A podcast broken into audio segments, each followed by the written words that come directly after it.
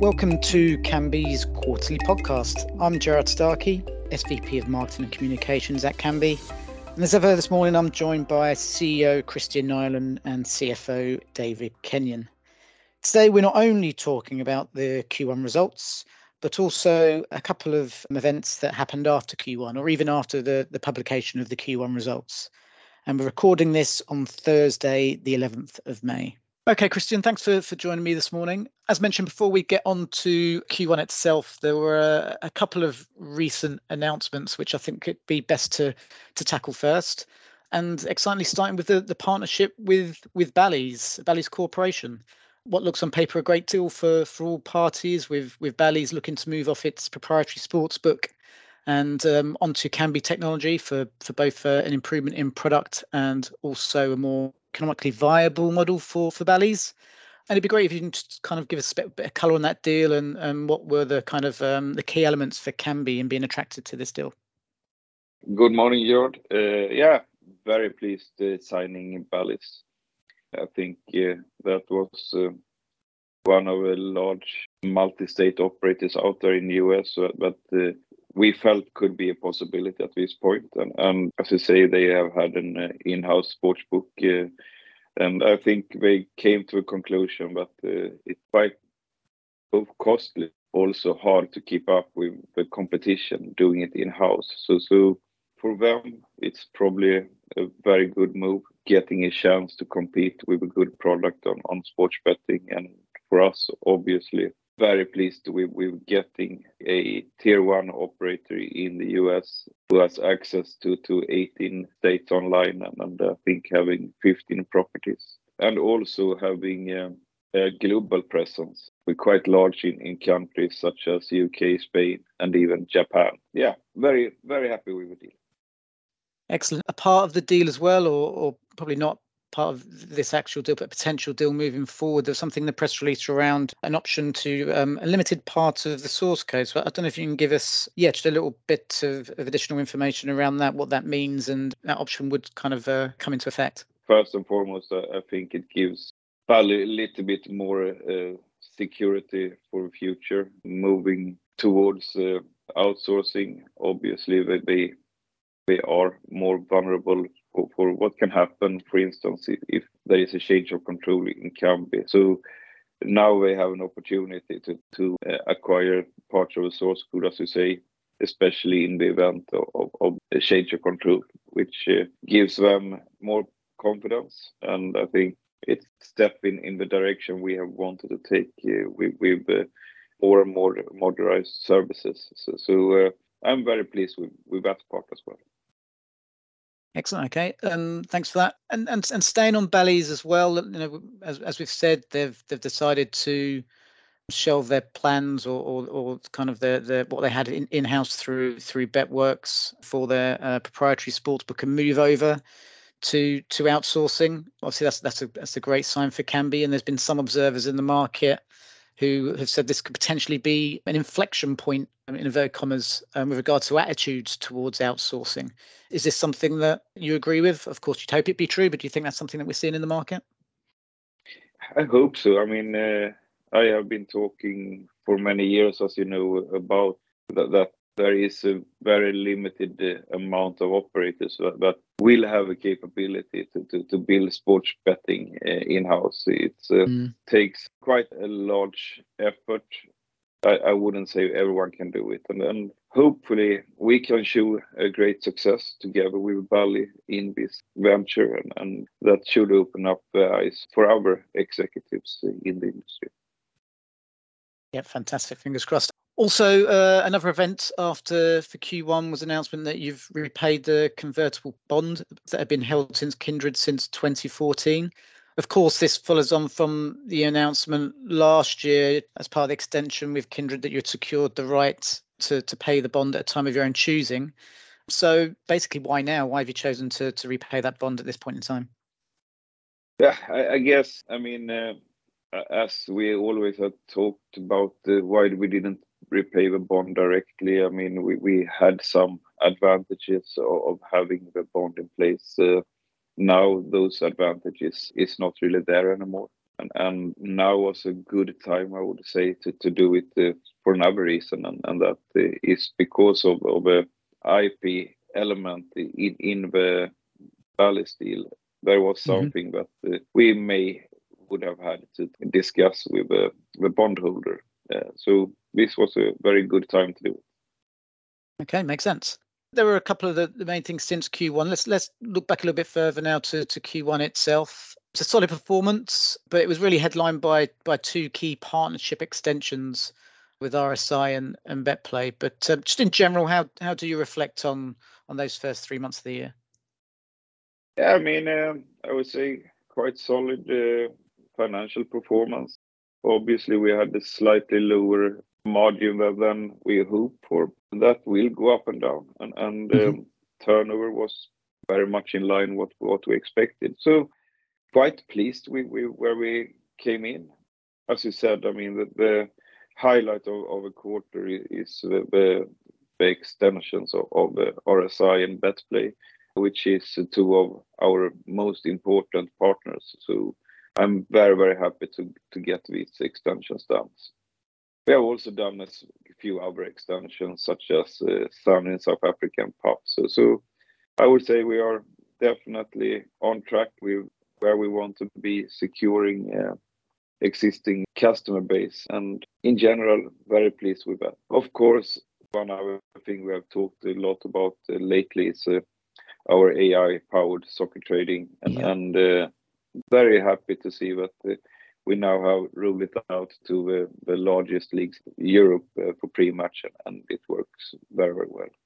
As usual, done a lot of new partner launches, including 3 new states, Ohio, Massachusetts, and Wisconsin. So, yeah, all in all, busy quarter, and quite happy with what we have been able to accomplish. Excellent. And on top of that, I know sort of in recent weeks, Bally's would have kind of stole the limelight a little bit, but there have also been a number of other partner signings that you've made so far this year. So just wonder if you could run us through some of the more notable ones outside of Bally's.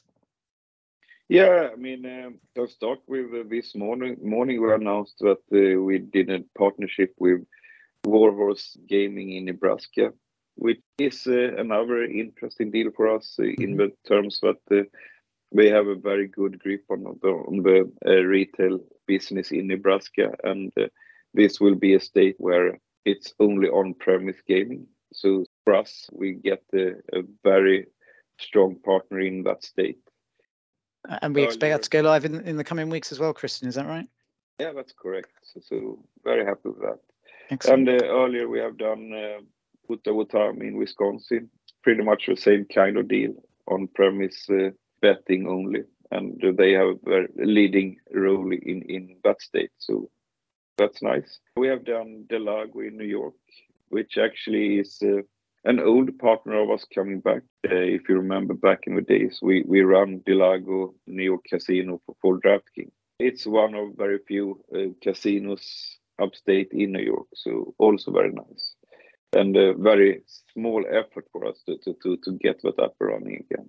And possibly the most interesting deal for a group is that Shape signed a US operator called Wager, which was announced after that signing that Wager has been acquired by Yahoo. So that hopefully can have some positive implications for our larger business as well.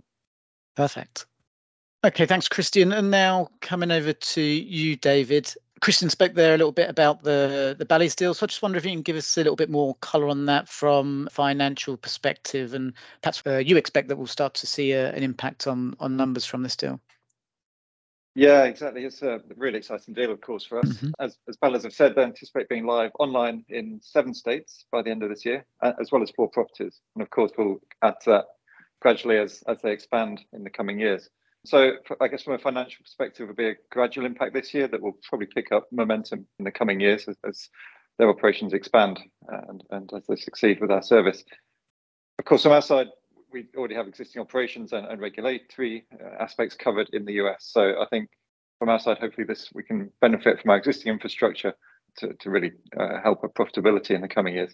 Sure. And of course, as Kristian mentioned, there is a global element to the deal. It's not just US, so that there is some potential for further revenue in the future from that part to the deal. And of course, we're in a current situation where we have got the prospect of Penn Online migrating away from us in Q3. So there's some headwinds to factor in, but you know, this kind of deal is exactly what we need. And it's a really exciting deal for us. Yeah, great news for us. And you mentioned there, Penn, in the Q1 presentation a couple of weeks ago, you highlighted the rather solid 12% turnover growth, but you did suggest that could have been higher still had it not been for a little bit of, I suppose, softness in the Penn numbers. Yeah, I think they've been quite open about their market share losses in many states on the back of reducing marketing spend on customer acquisition. So, you know, I think it was worth flagging, and all things being equal, that 12% growth could have been higher if their numbers had been stronger. Of course, the flip side and the silver lining is that when they do migrate online, the impact isn't quite as big as we might previously have anticipated. Going back to the Q1 report, it was a bit of an unusual quarter, really, particularly in terms of costs. Kind of sort of mentioned a number of one-off costs. There was an FX impact. There was the inclusion of Shape Games costs during the quarter as well. And kind of some of that anyway led you to introducing a new KPI. So I don't know if you can just give us kind of an overall view on costs, where we are and how we should look at those moving forward. Yeah, I mean, normally we're quite straightforward in our cost base, and obviously we do give a guidance on costs, and we were in the guidance, but it was a more complicated quarter, if you like, from a cost perspective, so it does bear explaining. And costs, if you look versus a year back, they were up 10 million, so it's definitely needs explaining. I'd say that, first of all, there's some structural changes to our P&L, predominantly from the acquisition of Shape. So compared to this time last year, we've got the Shape Games operating expenses, that's around 2.7 million. And we have the amortization on the intangible assets we acquired in that acquisition. That's another almost $1 million. Then we have non-recurring expenses, kind of one-off stuff that happened in Q1. We unfortunately had around 30 staff leave the business in the quarter. And so that we had some restructuring costs around that. That was around $1 million. Foreign exchange moved against us this quarter, whereas it had been in our favor in Q1 2022. So that was a 1.3 million swing. So there's 2.3 million there of non-recurring expenses, plus the 3.6 recurring parts with Shape. The rest then, the other 4 million, is just kind of evolution of the business, growth of the business. So we have increased data costs, we have increased cloud and infrastructure costs, you know, and nothing really major to call out, just ongoing growth of the business. You're right, we did introduce a new metric, earnings before interest, tax, and amortization on our acquisition. We just wanted to really call out that amortization on acquisition, it's a non-cash acquisition-related accounting entry purely, so it's nothing to do with the underlying operations of the business. So, you know, I think it was just worth calling that out to a number that wasn't deflated by this non-cash item. So on that, yeah, we had 5.8 million on this new metric. We will report on that going forward. Okay, excellent. Really clear. Earlier on, Kristian spoke about the repayment of the bond and what that means for Kambi and why we decided to repay that at this point in time. But on the same day, you also announced a share buyback scheme. So, yeah, it'd be great to get your take on that, what the thinking was behind doing that at that particular time as well. Yeah, I mean, first thing to say is we've had a really strong development of our cash balance in recent quarters, which gives us the resources to be able to do these things and still retain a very strong balance sheet. So here we started a buyback scheme for up to 7.2 million euros of shares. There's nothing imminent on the M&A front right now. So, you know, we feel confident that we can use that money for this share buyback purposes. And honestly, it's because we believe in our company's prospects. So, you know, buying back at the share prices, it's a show of confidence from the company in our future. Excellent. Thanks so much, David. Thank you. And coming back to you for one last question to finish off with, Kristian. We're in May now, so we're going to be entering a slightly slower sporting calendar for the coming months. But sports events to one side and looking kind of more at the operational side of the business, the commercial side of the business, how do you see the rest of the year panning out for Kambi?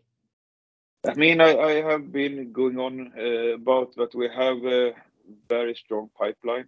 As we talked about, we did one more deal today, but I think there is hopefully some more to come for the rest of the year.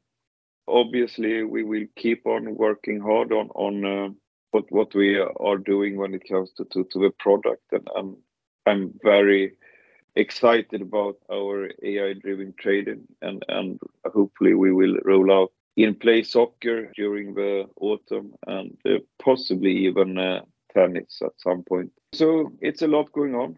And of course, as you say, Q2 will be a little bit slower. It's still quite a lot going on with playoffs in both NHL and NBA. Soccer will have a slightly longer season.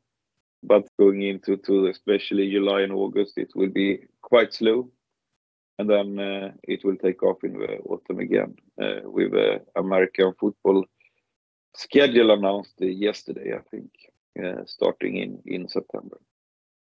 Yes, indeed. Okay, so yeah, it looks like despite the sports calendar, a busy summer and a busy rest of the year. So I think on that we'll leave it there. So just leaves me to thank both Kristian and David for joining me this morning.